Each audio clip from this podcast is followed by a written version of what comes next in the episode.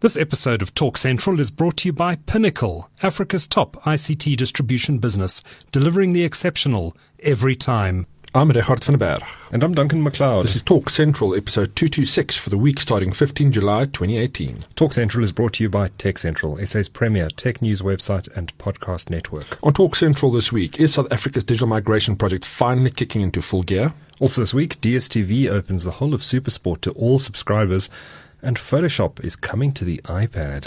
Nice. It's Sunday. We're live on live.techcentral.co.za and it's time to talk everything technology.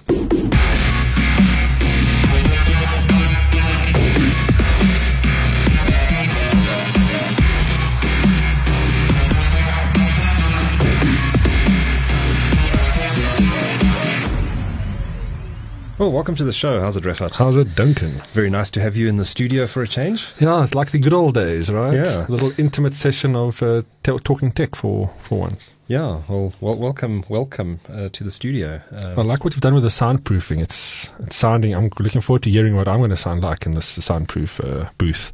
Yeah, no, it's going to sound uh, it's going to sound very good indeed. Um, but yeah, good to have, in, have you in the studio for a change instead of recording uh, on the internet. Um, Although it makes it a lot easier, doesn't it? We were talking about it before the show. just uh, you know, if you got your setup at home, just cranking up uh, the old recording software and just uh, recording the, the show. I mean, it, it's, yeah. it's so much easier than setting up, driving out. It's nice to have the ability to do that. Mm, for sure, for sure. We are recording live this Sunday afternoon. Uh, as always, if you have any questions or comments, please do send us a WhatsApp voice note. We'd love to hear from you. Don't be shy. The number is 071 999 1111. 071 999 And you can send those all week and we'll include them in our show next week if we don't do so today. But before we get into the week's news, let's do our quiz. Let's do that. First question Which pay TV provider is currently the subject of a multi billion pound bidding war between Rupert Murdoch's 21st Century Fox and Comcast? The former group CIO of Telkom has joined which South African company as acting CIO until the end of the year? Third question Broadcom, Broadcom this week acquired which US technology company? And South Africa this week unveiled a powerful new radio telescope in the Northern Cape. What is the radio telescope called? Quite exciting, that one, actually. Yeah, it is. And according to IBM Security, the last question, according to IBM Security, the average cost of a security breach in South Africa has risen to what? And it's quite a big number. Yeah, it's pretty staggering. As always, we'll get to the answers to the quiz at the end of the show. But let's let's dive into this week's news, and um, I want to talk a bit about digital migration because it seems things are actually starting to move on that front. Uh, the Minister of Communications, Nomvula Mokonyane, um, is actually doing stuff, hmm. um, which is which is quite exciting. Uh, we all know that she left her previous department in a in a bit of a mess, and that's putting it mildly. Water affairs and sanitation. Um, but she does seem to be moving apace with getting a, a, move on with this digital migration project, which is um, which is positive. Uh, of course, she's appointed this this panel, this advisory panel um, of uh, industry experts to advise her on on uh, on the migration process. And of course, she's also head, appointed Aldred Dreyer um, of Sentech to hmm. head up the um, project management office. And I'll be doing a podcast this week with Aldred Dreyer uh, to get an update on the digital migration program and what's involved and where we're going and et cetera, et cetera. So I'm really looking forward to that discussion. Uh, but um, things seem to be happening. The um, the, the, the, the, the office that uh, Aldred Dreyer is now heading met with TV manufacturers this week about bringing in integrated digital TVs into the South African market. In other words, TVs with integrated digital receivers in them. Uh, and as as we know, Rehat, um, set-top boxes are only ever meant to be an interim measure uh, until people have these IDTVs yeah, exactly. receiving these signals. Um, the fact that they're having these conversations um, suggests that, um, although there's never really been a formal communication on this, but it, it appears that uh, we're pushing ahead now without encryption, which I think is a good thing. Mm. there was such a waste of time on that encryption debate. How much? Uh, can you quantify the amount of money that was lost, potentially revenue generated, just just general money that we've lost by delaying this process? Oh, it must run. I mean, I, I, can't, but it must run into the billions of rand in in in uh, lost revenue potential just from the mobile operators yeah. not having access to the spectrum. Um, so it's it's positive that the things are moving forward. But um, yeah, I'll, I'll be having a chat with uh, with Aldred Dreyer. Excuse me, for our live listeners, I'll have to cut that out for the podcast. um, I think it's this chilly uh, chilly weather that's bringing on a bit of a cold. Um, so, what was I saying? Oh, yes. Um, so, yeah, it's positive that things seem to be moving ahead. There's still so much work to do, of course. Um, once, uh, once all the broadcasters have moved across to digital and the analog signal has been switched off, we still have to do something called digital restacking, which is the process of, of, um, effectively restacking the spectrum um, to move the broadcasters around, free up the digital dividend band, and uh, and begin the process. And that's a quite a complex process as well. So I'm looking forward to chatting to Aldred about how what that involves exactly uh, during our podcast this week. But I think for the first time in a long time, it looks like there's actually some momentum developing behind this thing. We are three years past the deadline, um, but um, you know, better late than never, I say. Uh, the que- the question is, should we even be looking at digital terrestrial television at all anymore? Uh, I know a lot of money's been put into DTT. Sentech has spent billions rolling out its network. Um, but uh, you know, we may have gone too far down that path. We can't really just convert to the latest technology anymore. We need to kind of see this through. I think maybe to some degree. Yeah, I mean, does it make the question is, does it make sense to to have terrestrial television at all, or whether to simply um, use satellite bandwidth to provide services to South Africans who don't have access to uh, to, to um, pay TV services, direct to home pay TV services, and and maybe it makes sense. I mean, we've seen the um, success, and I, I use the term success in, in describing the number of customers they've rolled out, not necessarily how they're doing financially. I think they're losing quite a lot of money. Um, but we've seen the success in inverted commas of OpenView HD, uh, which is a free to air television platform launched by uh, the same company that owns ENCA and ETV. Um, perhaps there's an argument that uh, we should just get get free up all of that spectrum because there's going to be more. We know there's going to be more and more pressure over the years uh, for the mo- mobile providers, the wireless broadband providers, to use spectrum below one gigahertz. And in a country where fixed line penetration is so poorly developed, so many people are going to rely on wireless services to get online. Um, do we do we really want to just free up that digital dividend, or should we try and be trying to free up everything for mobile broadband? Because those bands um, that even the digital TV broadcasters are going to sit in, which I think is below 700 or below 600 megahertz. I'm sure in future there's going to be there's going to be demand, and I think countries are going to start to look at possibly moving off terrestrial as well. So maybe we should lead the world in this project and just go satellite right now. Yeah, look, it's, I think it's also inevitable that we're going to end up in that way. It's whether we do we leapfrog now, and uh, who's going to lose the most money. I think that if you if you look at that um, if you look at that direction, you might kind of see if it's going to be feasible or not. But I'm going to put that question to Aldred Dreyer this week when when I uh, meet with him. Um, get his views. Um, should we should we can the project entirely and go satellite? Interesting to see what he has to say about that because you know I think I'm sure there's some nuance here. We, we know that a huge amount has been invested by Sentech and broadcasters in rolling out DTT. Um, Mnet has already or, or MultiChoice has already launched uh, Go TV. They've they're very quiet about it though. I'm not sure why. Um, but in, technically, you can go and buy a set-top box today from MultiChoice and watch terrestrial digital TV through a platform called Go TV. It's available. Um, they're not marketing it. I'm not sure why. Whether governments asked them not to punt it, and given that uh, we haven't really begun the rollover yet, but uh, you know, these companies have spent a lot of money on this. So, what would the implications be if we were to switch off terrestrial as an option? I don't know. I don't know the answer to that question. Ald- Aldred will be in a much better position to um, to to to, to air or to provide um, uh, expert views on that. So I look forward to putting that question to him and seeing what he has to say about it. But yeah, we seem to be inching forward again. Yeah, it's definitely good news. I mean, you were talking about DSTV's uh, digital terrestrial plans. I mean, many, many years ago, um, there was a few players that actually had some demo phones and demo devices that were that were operating on the DVB H, I think it was, or, or one of those kind of channels. And it was, I'm talking about four or five years ago. So it'll be nice to see these things coming into the market now. Yeah. Finally, as a consumer device, because Yeah. I, I thought they were pretty good and they definitely uh, served a need. You know, even if you don't get that quality through, even on a small device like that. Mm.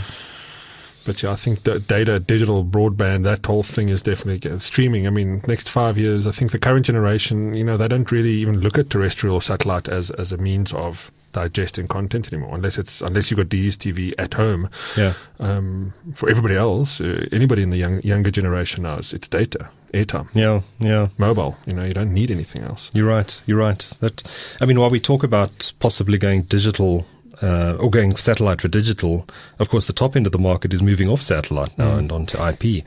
Um, uh, you know, it's, it's what terrifies MultiChoice is is uh, you know the the guys who are cutting the cord Mm. are the guys who are on their premium subscription plan and they're going for uh, you know they get fiber, they cancel the DSTV, they get Netflix or Amazon or a combination of them, uh, Showmax as well.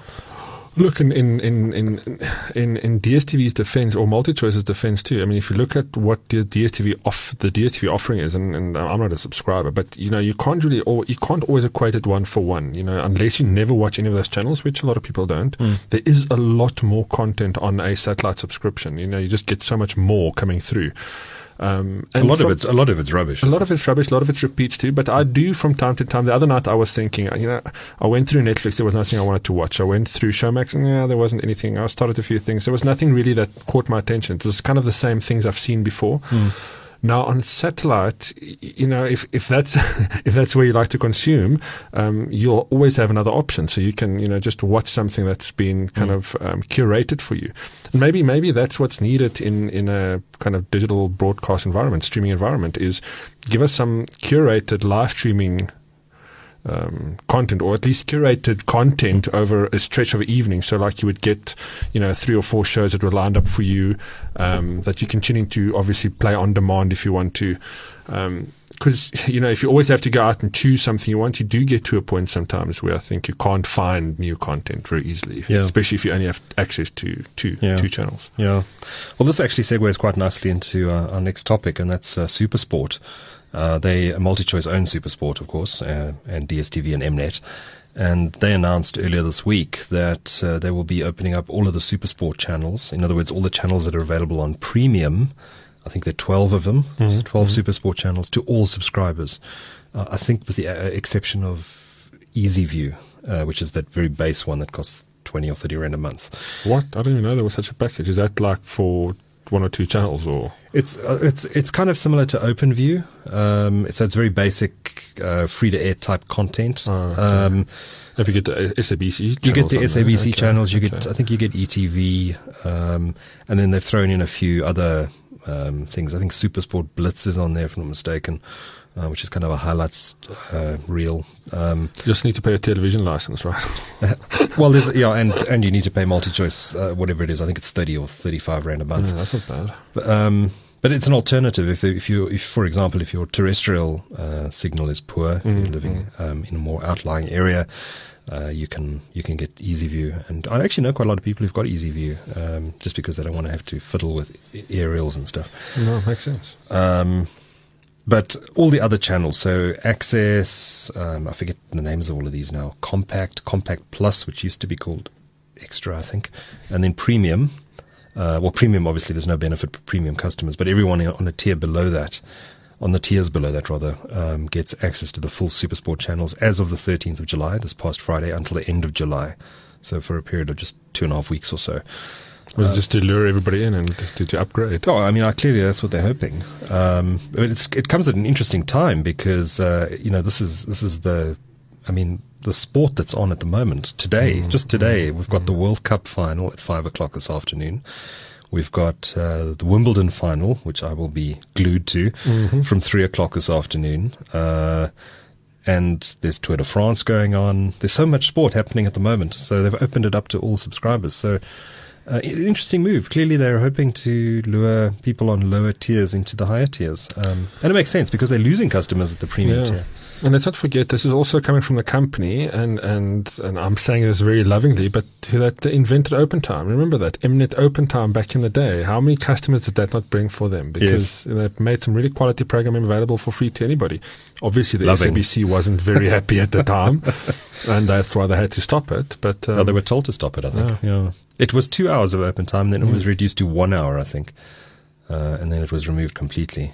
It was quality program. I remember that. I, mean, I remember, no, not loving. There was some really good stuff. I mean, the stuff that you grow up as a kid. You know, some the kind of sitcom shows that that uh, getting Malcolm in the Middle stuff type stuff. Alright, that yeah. that uh, that's as a kid you kind of grow up with that. We never had access to that otherwise. We didn't have the internet to see it. These I'd actually, American shows. I'd actually forgotten about those days. You sit there watching the squiggly lines on the TV, and then at five o'clock it suddenly becomes clear. it was it was called happy. Loving that soapy that was on there. Hey? yeah, uh, yeah, it was. Well, Loving was one of them. Yeah, It was it was on for years and years and years. There was no, but Egoli was a thing that was on Mnet. That was the thing that drove the Egoli. Mnet. Was that maybe maybe? Loving was before that. I don't know. Never watched it. Loving. No, I never, I didn't watch it either, but I think it was quite big. I'm sure you didn't watch it. Though. No, never. No, nobody would have just. so please. Um, it was. I think it was one of the longest running soap operas in, in the world. Um, uh, I don't know if Oh, it, I don't know if it came to an end. Maybe it's still running somewhere. Probably is in some country. Yeah. Yeah. Uh, but but interesting move by uh, by MultiChoice. Um, they're under pressure. There's no doubt about it. Mm. And I mean, you were talking just before we started recording about this uh, infographic that was doing the rounds on on Twitter this week, Mm. comparing the price of Netflix over two years with the price of DSTV Premium. Mm. And the the suggestion was, well, no wonder people are quitting because it's four thousand rand for Netflix over two years versus something like twenty four thousand rand for DSTV Premium over the same time frame. Um, and it's true. Um, you know, if you don't need, if you're not a sports addict, you don't need DSTV Premium. Let's be honest. Mm. There's so many good shows on Netflix and Amazon Prime and um, even on Showmax. Yeah, Look, there's a lot of stuff on DSTV that it, when I had it, never watched it. A lot of channels. I mean, I, I guess you can also argue the problem with having so many channels is you, you kind of get stuck on that couch. You know, you don't think about your programming. I think from a health and wellness point of view, you know, that's another great, another area and com- completely that you can argue why having all that content on demand, like, okay, okay, we have it on the internet and people do it with gaming all the time. You sit in front of the computer, but you know, channel hopping is a terrible thing, terrible habit to get It into. is. It is. Yeah, it's a, just such a time waster. Um, I, I don't channel hop at all anymore. I, I just don't do it. Um, if I want to watch something, I sit. I decide what I want to watch, then I sit down in front of the TV and watch it. I don't sit there. Oh, what's on? Click, click, click, click, click. And I think that just makes people frustrated. You know, Yeah, s- going through forty channels of of uh, Nothing. soap operas or sport or whatever. Um, yeah, it's, Look, there's some cool sports channels. I mean, obviously, Supersport is a great Supersport is a Great. fantastic service. because there's just so much on there, and, Yeah. and, and I do miss that. And you can't. There's nothing you can equate to. But you know, do you argue that that's because Supersport's got a monopoly on it, and they don't make it available to anybody outside of their ecosystem? Maybe. Yeah, but I, th- I think At it's the end about of the day, time they why need sh- to start making. A lot of people argue that, uh, and you know, I, I probably had this view as well for a while. But you know, a lot of people argue, you know, they need to break down this monopoly. MultiChoice must be forced to share its sports rights. Why should they? I mean, they've built a successful company around Definitely. acquiring sports. Sports is access to sports is not a human right by any stretch of the imagination. Um, and they've built a very successful company. And if someone wants to challenge them, then let them challenge them. It's probably going to be someone like Netflix or Amazon who comes in and starts buying up sports rights. But um, do you punish them because they've been successful? I um, I used to think that you know maybe there needs to be some regulatory intervention here, but I don't longer think that. I think let the market sort itself out, and it will sort itself out, as we're seeing now with uh, with the decline in the number of premium subscribers. It's putting pressure on multi-choice. They're not going to be able to increase prices, or at least they're not going to be able to increase prices like they did in the past. Um, and they're f- being forced to be more inno- innovative. Um, for example, they've announced that they are going to be launching 4K on DSTV now. Nice. I see. That's cool. That's bringing value again to what you've got. But when when I look at the super sport, the whole super sport thing, you know, I, I'm certainly I certainly in agreement with you. I don't think that legislation should come in or any any kind of regulatory anything to do with this.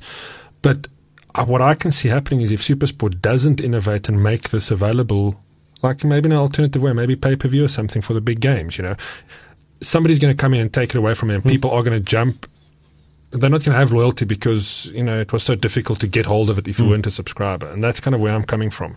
And we've seen it with so many things in the in, in the digital space. When the internet came in, how many companies battled and closed down because they didn't innovate? And I mean, I'm sure uh, you know multi-choice will stay up there with the innovation.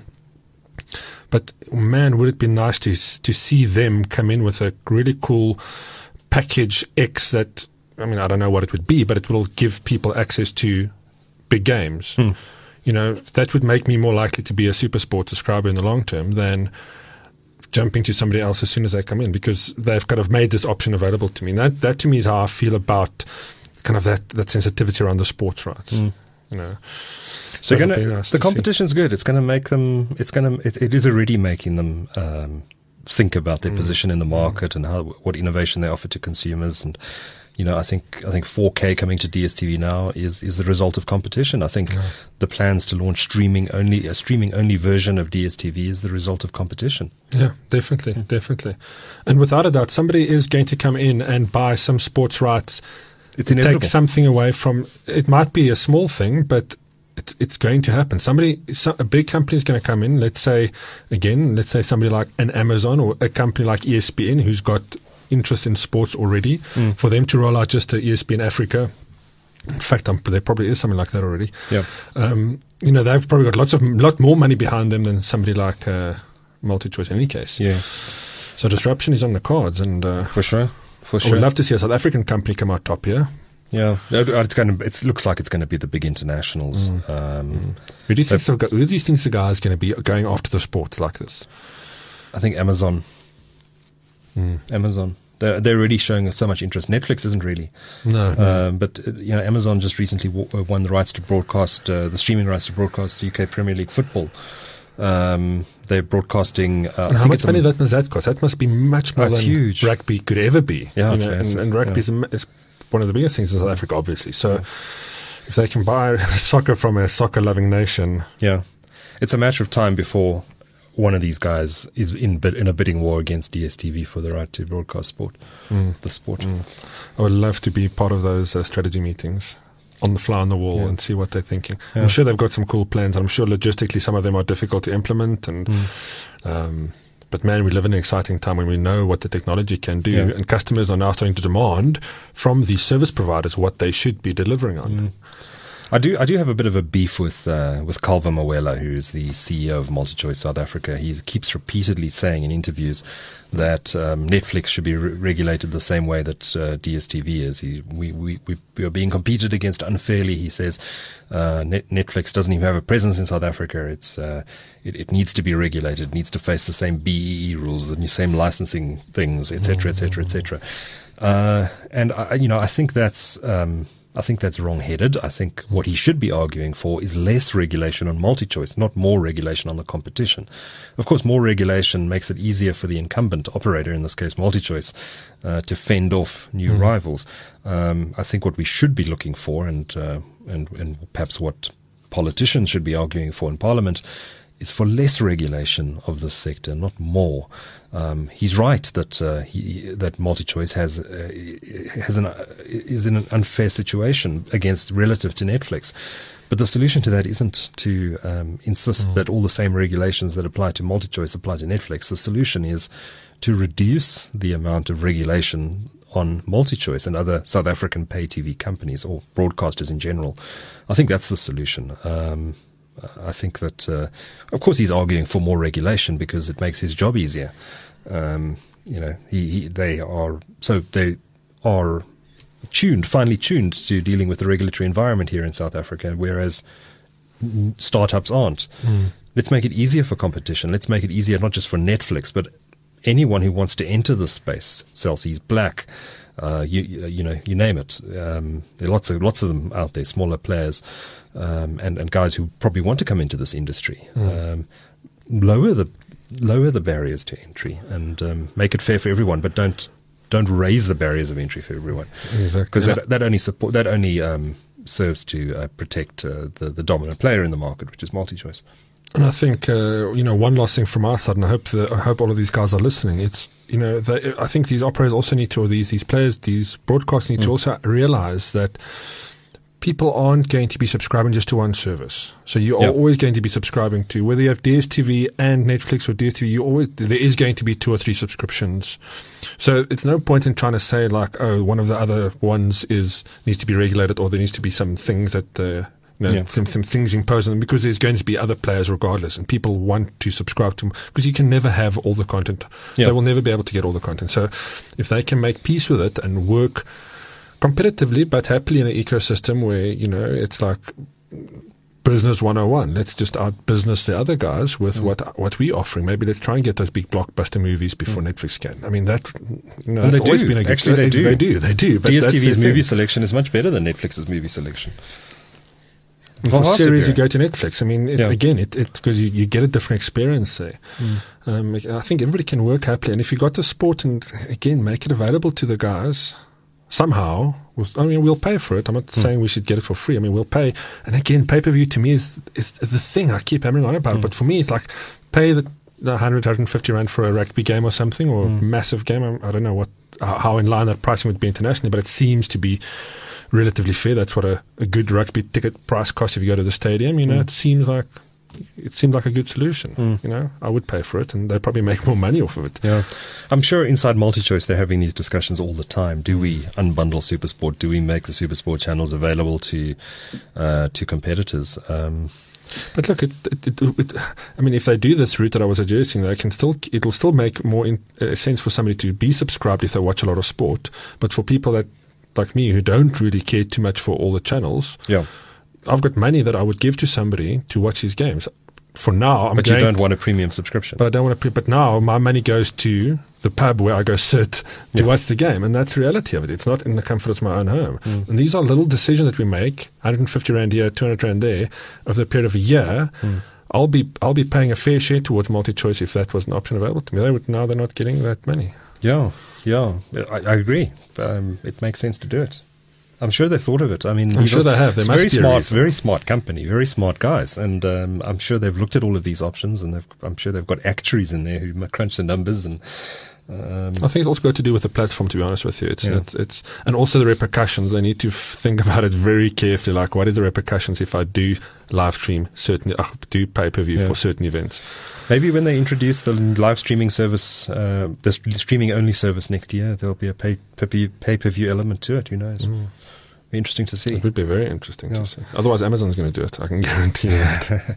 By the way, if you um, if you are a uh, DSTV uh, subscriber, go and have a look at DSTV now. Um, if you have a 4K TV, go to all channels and scroll down to the very last channel in the list, and you'll see something called R and D testing.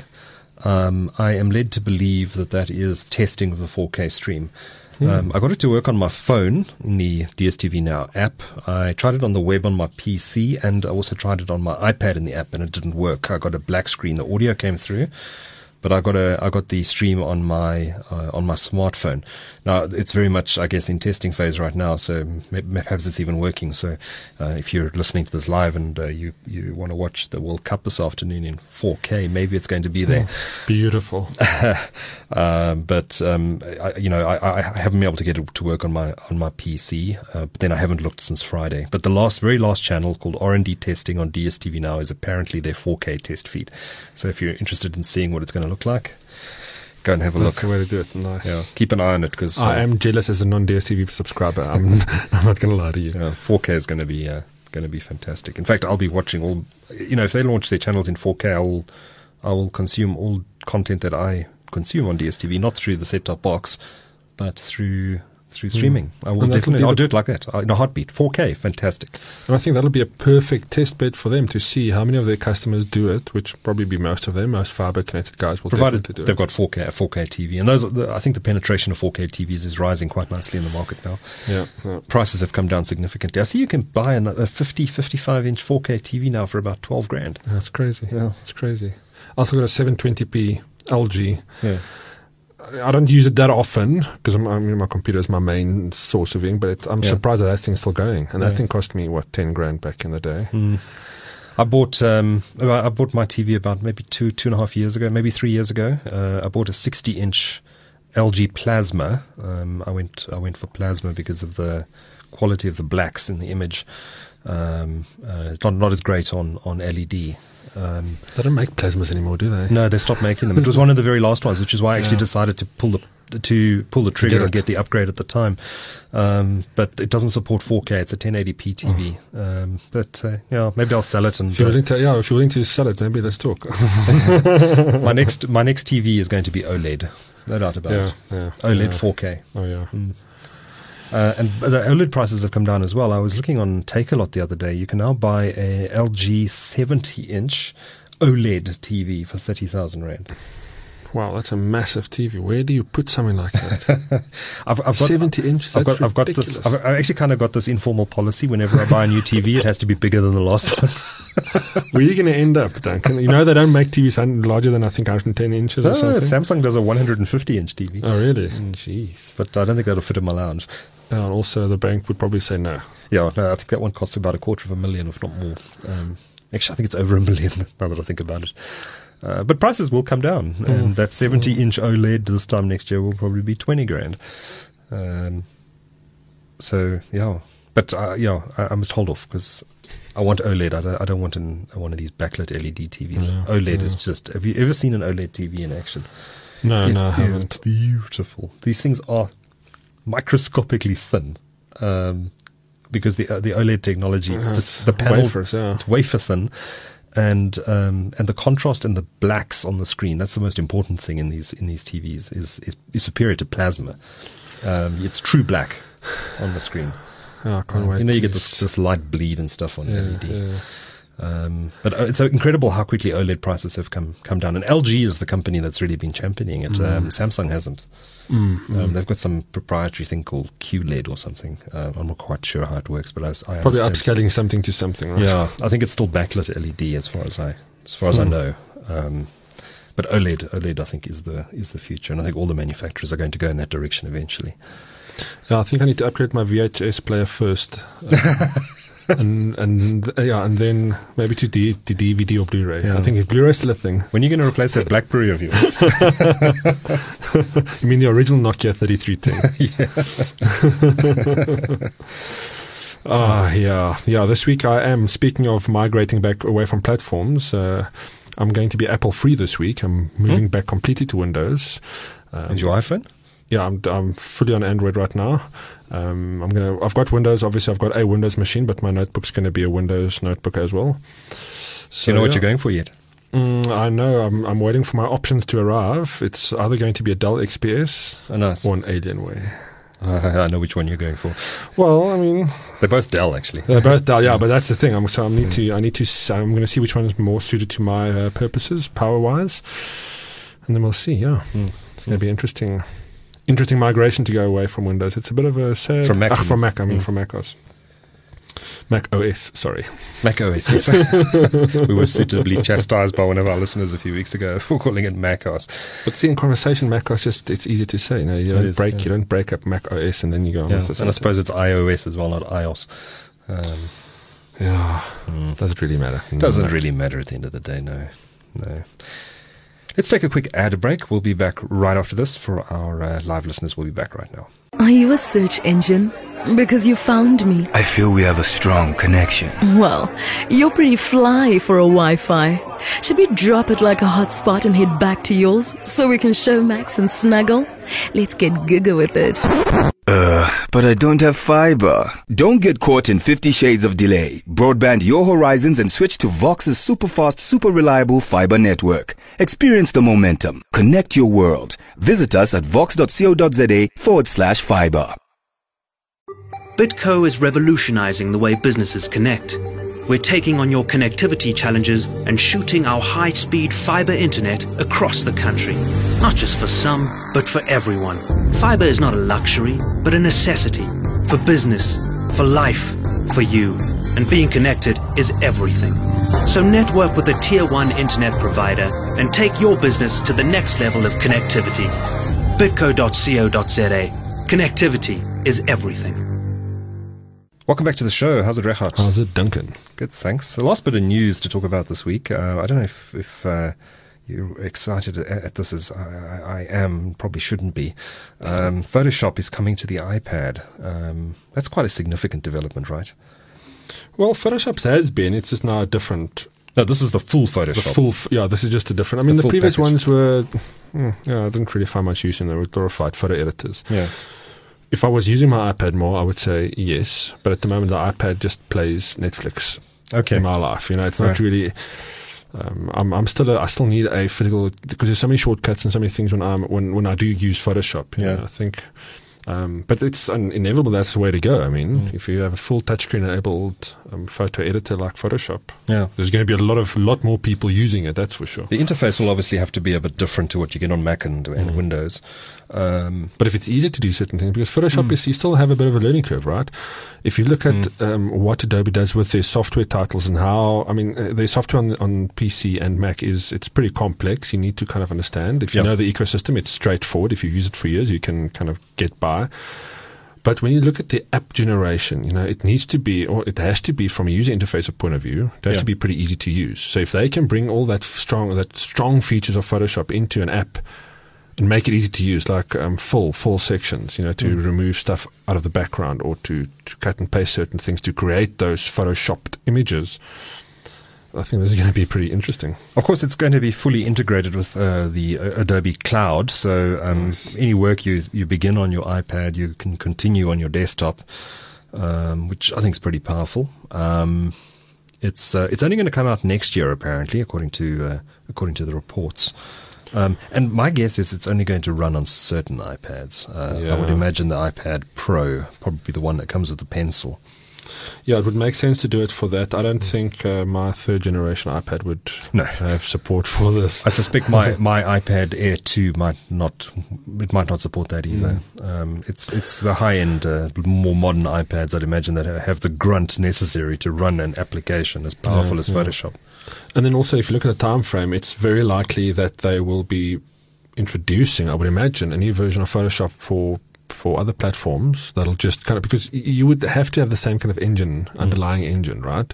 Um, some of the stuff would probably be, you know, maybe some of the stuff on the iPad gets uh, offloaded to the cloud for processing. You Oh, know, possibly. Maybe, maybe, Mm. maybe if you have a desktop computer with some processing power, I don't know, they could do some really interesting things because they've got that system. You know, they've got the the cloud process, they've got the cloud storage for all their design files. Yeah. Um, so th- and things sync quite nicely in the Adobe ecosystem. So if if they do use this as an opportunity to Photoshop, maybe some of the other apps, um, introduce. I mean, Premiere Pro is another one of my favorite apps that I use all the time. If they do something like that on a mobile platform, something powerful, a powerful video editor, there, there's another kind of opportunity I think to Yeah. gain the masses because it's such a big thing these days. Everybody's shooting on their mobile device. I wonder how they price it on the iPad as well. I I mean, I presume it'll be included in the in the Creative Cloud subscription if you have one of those. But I wonder if they're going to mm. sell it as a standalone app for iPad as well.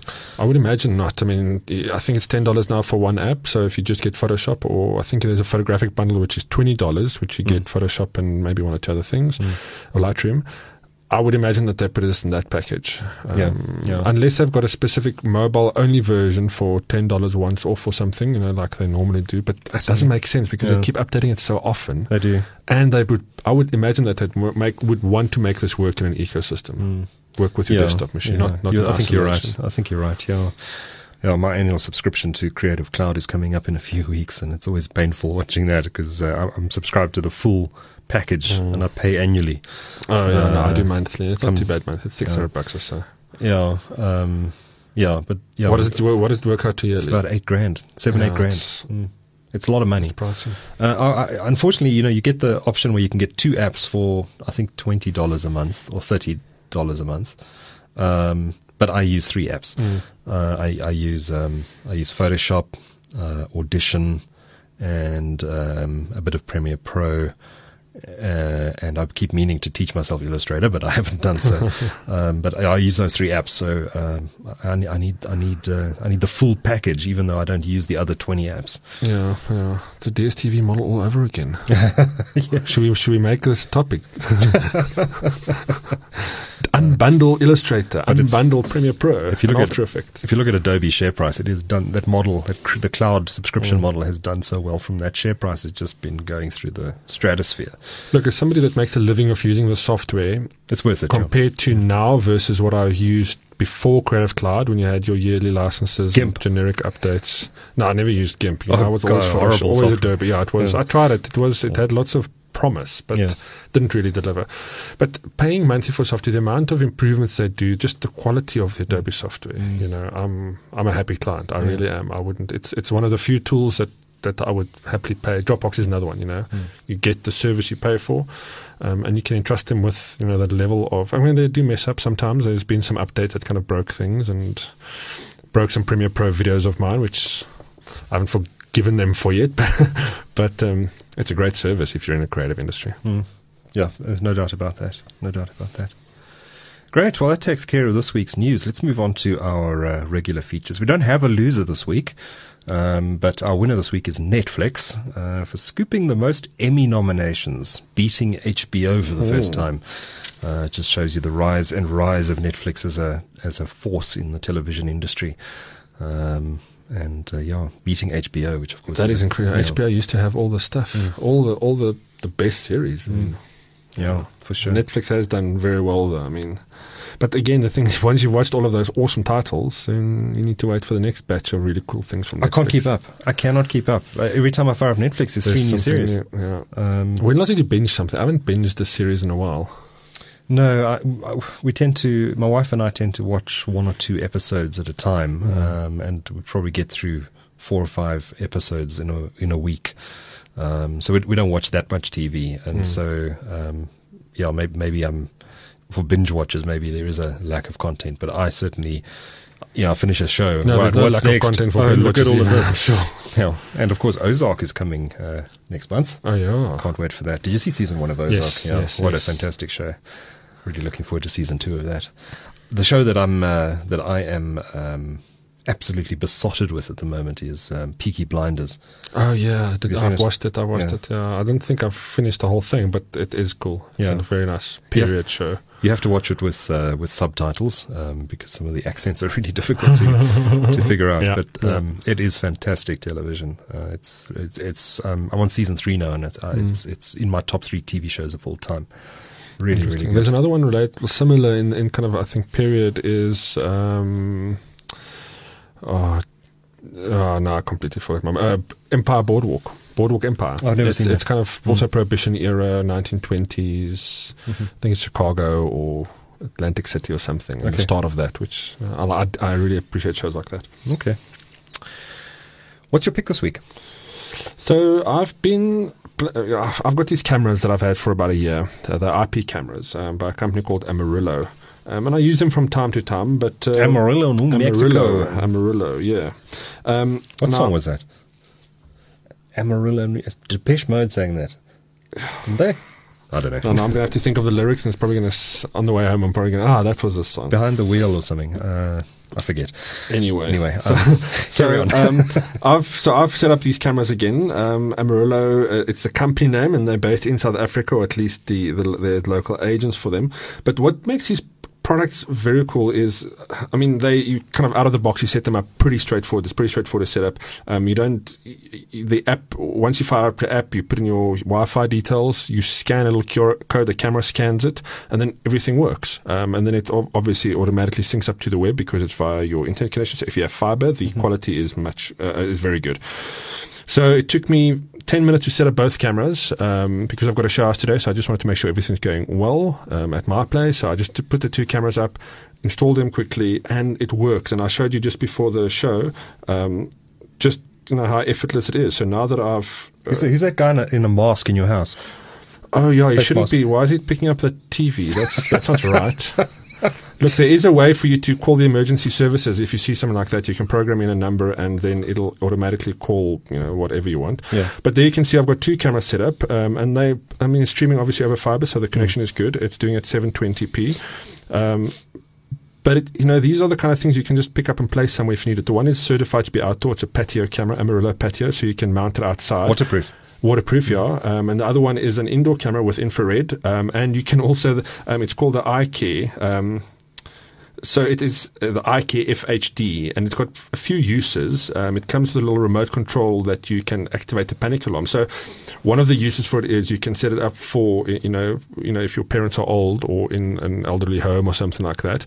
Um, there's a panic button if you need help, um, and there's two-way communication, so you can speak to the person on the other side. I must actually check that they're not hearing what we're saying when I do that. no, I've set it. I've set it up not to do it. But so you can have a conversation with with this camera, and it, both of them do 360 degree rotation, so you can pan um, pan around. It could For be kind of fun during a show house. Hey, you, what are you doing? What are you doing? I, I can see you. Why are you talking? What, what are you saying about this? that that spot in the roof was there.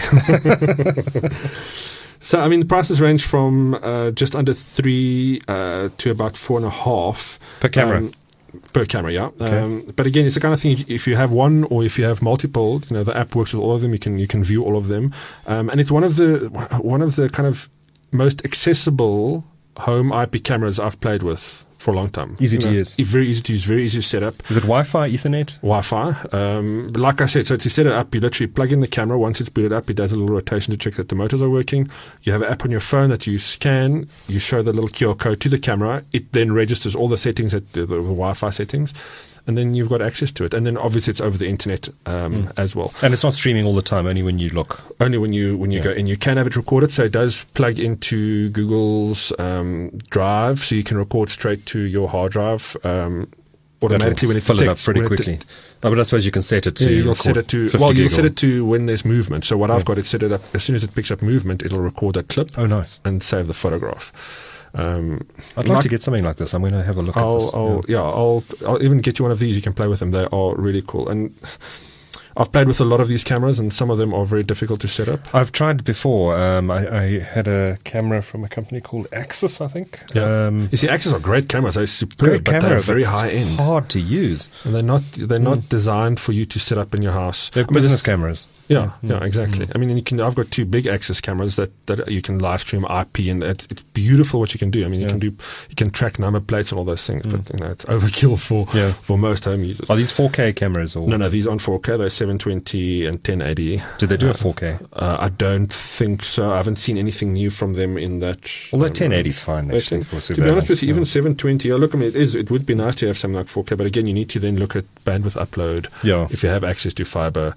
Um, yeah. and I had, an, an, you know, a question that one of the things that always pop up for me when I'm looking at stuff like this is what is the security like for the feed that I'm pushing out? Yeah, yeah. Um, you know, so that's obviously something you always need to be wary of. You know, do you trust the company potentially with the, credentials? And I have had, I've had this question. I've posed this question to these guys, um, and you know, Amaryllo is one of the few companies that's got all the right certifications in place. If you go, if you do a search online, um, you, you know, you, have people raving about the security, talking about the security. Um, I didn't even from think a, of from that. a eh? very from a very you know it's a solid you know, Yeah. this isn't what the Americans fear a, a ZTE style business that you can't trust their thing um, their services so you, you have to be very cautious with that and two-factor authentication. um, this doesn't have two-factor authentication It doesn't? no no it doesn't um, but it's it's secured connection it is Yeah. um, I'm just thinking, in case someone gets your password, do they have two-factor authentication on their website? oh on their web but this isn't this is going straight from device to But if they've app. got your password, can they access your stream? Well, there's no. I don't have an account with Amaryllo, so the Oh, connection is between the camera and my app. Oh, I see. It's direct. There's no Amaryllo involved. So if I do record, yeah, there's, if I do record, it'll go straight to um, Google Drive. Look, I mean, yes, if, if they're a malicious company, there's a lot of ways in that places in that chain where they can get Mm. access to it. But I would be more wary of um, Why would dodgy they- routers. why would they wanna do Why that, would they want to do it? Yeah. Yeah, yeah, Yeah. exactly. And uh, they've got a very, very good track record. I've I haven't heard of seen of any potential breaches. Is it an American company? It's an American company, and they've got uh, local distributors. Yeah. You can find them on Facebook, Amar- or amaryllo.co.za, but that's with a Y, A M A R Y L L O dot co dot za. I'm pretty sure that Depeche Mode's uh, song goes Amarillo, New Mexico. Sounds like a Johnny Cash song. I'm going to have to go listen to it uh, after that show today.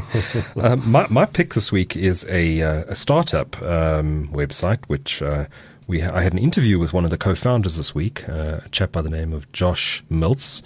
Uh, the company is called Bitfund, bitfund.co.za. Uh, I, um, as you know, I've been playing in uh, Bitcoin. Um, I Yes, bought my yes. Bitcoin through Luno. Uh, I've sold all my Bitcoin in Luno now, and I've transferred it across into Bitfund, and I've um, I've joined one. Uh, they've got a, multiple funds which they manage in cryptocurrency. So I've joined something called the Balanced Ten Fund. Uh, put in a little bit of extra cash as well, and um, the ba- they've got three or four different funds that they manage, uh, depending on your risk appetite and and uh, what you're trying to do. Um, I've gone for the the basic one, which is something called the balance. I think it's called the Balanced Ten Fund, which invests in the top ten cryptocurrencies based on weighted according to their market capitalization and rebalanced weekly. Uh, That's interesting. movements, yeah. So uh, they, I, I've invested. So through this now, I've invested uh, from from largest to smallest in Bitcoin, Ethereum, Ripple, Bitcoin Cash, EOS, Litecoin, Stellar, Cardano, IOTA, and Neo. I haven't heard of most of those. yeah, I must say a couple of them I also hadn't heard of, like Cardano. Um, but it's a nice it's a nice way of um, approaching the market. So you know, Bitcoin is obviously the one with the highest market cap. It makes up about fifty three percent of the portfolio in this balanced fund. Um, they've got other funds where your exposure, they can invest, for example, in the, I think the top 20 cryptocurrencies where your exposure to any one cryptocurrency is no more than 15%. So it's capped. Um, once again, it gets rebalanced weekly or fortnightly. Um, but it's an interesting approach. Um, they charge 2.4% a year in uh, fees. Uh, so it's probably n- not the cheapest option out there. Uh, and then they charge 1% to, f- to withdraw your money. Um, hmm. But I decided to go for it. Um, you know, I was invested in Bitcoin. I thought I'd more exposure to the market because, you know, there must be other coins out there that are going to be doing yeah. some interesting things. It's clever to do it like that, mm. I think. Yeah. And I'm really doing this to learn as well. And mm. um, so now I'm invested in 10 coins uh, 10 cryptocurrencies, including. I was just going to say, do you have 10 coins? Wow. no, I wish, especially Bitcoin. um, but yeah, these, these smaller coins, like, I mean, I've Litecoin, for example. Um, I didn't know nothing about Litecoin. I know nothing about Cardano or IOTA. But now that I've got some, some money in them, and certainly on some of these, uh, some of these cryptocurrencies, my exposure is quite small. Um, uh, just because of their relative market cap compared to things like Bitcoin and Ethereum. Um, but I'm invested now, so it's it's a learning process, and I'm going to, you know, if I see a story now on Cardano, I'm probably going to read it, mm, uh, mm. learn about more about this. Um, so yeah, Bitfund. Crypto geekery. Bitfund.co.za. It's an interesting little startup. Um, if the uh, if if the fees, if you can get uh, get your way through the 2.4 percent annual fee, um, then uh, have a look at them. They're quite cool, and uh, if you've got some spare cash lying around, have a punt. Although I must say, this is not investment advice, and uh, I'm not a financial advisor. I am not a financial advisor. I am no advice. expert, and you may lose all of your money. Yeah. Before anyone thinks of suing me. but and then just like as a final, as a as an add-on pick to yours, yeah, go, check pick. out, go check out deadcoins.com. Deadcoins. Deadcoins.com. It's basically a list of coins that have died have died, has been hacked, or was scams, or was parody coins. It's okay. just a nice little Must repository quite a long list. of yeah, no, it's pages and pages and pages. but if you're not sure, go reference that list. There was that uh, website. Um, I can't say its name on, on the show since we're a clean channel. But uh, remember Fast Company magazine? Mm-hmm. Um, came out around the, the dot com bubble. I think it might still be going actually. Uh, and um, and then of course the whole market fell to pieces. And there was a website that was launched to chronicle all the dot coms that were failing. It was called. Uh, um, well, I'm going to abbreviate it here, but it was called eftcompany.com. I never saw that. That's clever. Um, oh, dot com. And it was a hugely popular website at one point because there was, you know, after the dot com bubble burst, there was a, there were dot coms going out of business every day. Yeah, it was difficult to keep track of them. I mean, yeah. it was it was a huge thing. Yeah. Yeah, it was. All those baby diaper businesses who went out of business. Yeah. I mean, oh. Pet food and all the rest of it. And Amazon survived, A to Z. Amazon not only survived, but good grief, they look like they're going to be the first company to a trillion dollar market cap. Incredible stuff. And I think that's our show for this week, apart from our quiz results. Uh, let me do the first question. Which pay TV provider is currently the subject of a multi billion pound bidding war between Rupert Murdoch's 21st Century Fox and Comcast? And the answer is the UK's Sky. And uh, maybe there's hope for DSTV yet. I mean, Sky is a legacy pay TV broadcaster, yeah, just like DSTV. Yeah. Well, that, that's a good point, actually. Mm. If somebody buys them out or buys and takes them into the 21st century, you never know. Second question. The former group CIO of Telkom has joined which South African company as acting CIO until the end of this year? And I forgot to put in that question uh, that his name is Len de Villiers. and the answer there is the JSE. The JSE. And Broadcom this week acquired which US technology company? And that is CA Technologies, formerly known as Computer Associates. Wow, that's a blast from the past. Yeah. Fourth question. South Africa this week unveiled a powerful new radio telescope in the Northern Cape. What is the radio telescope called? And the answer is the Meerkat. We didn't even speak about this, but that's pretty exciting stuff, I think. Yeah, it is, it is pretty exciting. You see the first photo? No, I didn't. Uh, very, I didn't. Some image of the center of the gal- of the uh, of our Milky Way galaxy. Very cool. I must. I'm going to go check that out. Um, and of course, that's the precursor to the giant square kilometer array, which will, will be the world's biggest radio telescope by some margin. Giving us Wi Fi in every corner of the universe. Netflix everywhere you go. Well, possibly picking up uh, Wi Fi from the planet Zorb. According to, excuse me, uh, the last question this week. According to IBM Security, the average cost of a security breach in South Africa has risen to to how much? And the answer there, thirty six point five million rand. Hmm. And that's our show for this week. As always, if you've got any feedback, our WhatsApp number is 071 999 That's 071 999 Please uh, send us a WhatsApp voice note. Uh, anytime during the week is cool, and we'll include it in our next show next Sunday afternoon. We record lives, or lives. We record live around uh, 1 p.m. Uh, on a Sunday afternoon. It's been great having you in the studio, Regardt. Good to be back. But uh, no doubt we will be talking over the intertubes again next week. Yeah, it's funny how complacent and comfortable you get in your own little Space. studio in your space. Yeah, yeah. yeah. yeah. Um, so yeah, from Regardt and myself, until next week, take care and cheers. Ciao, ciao.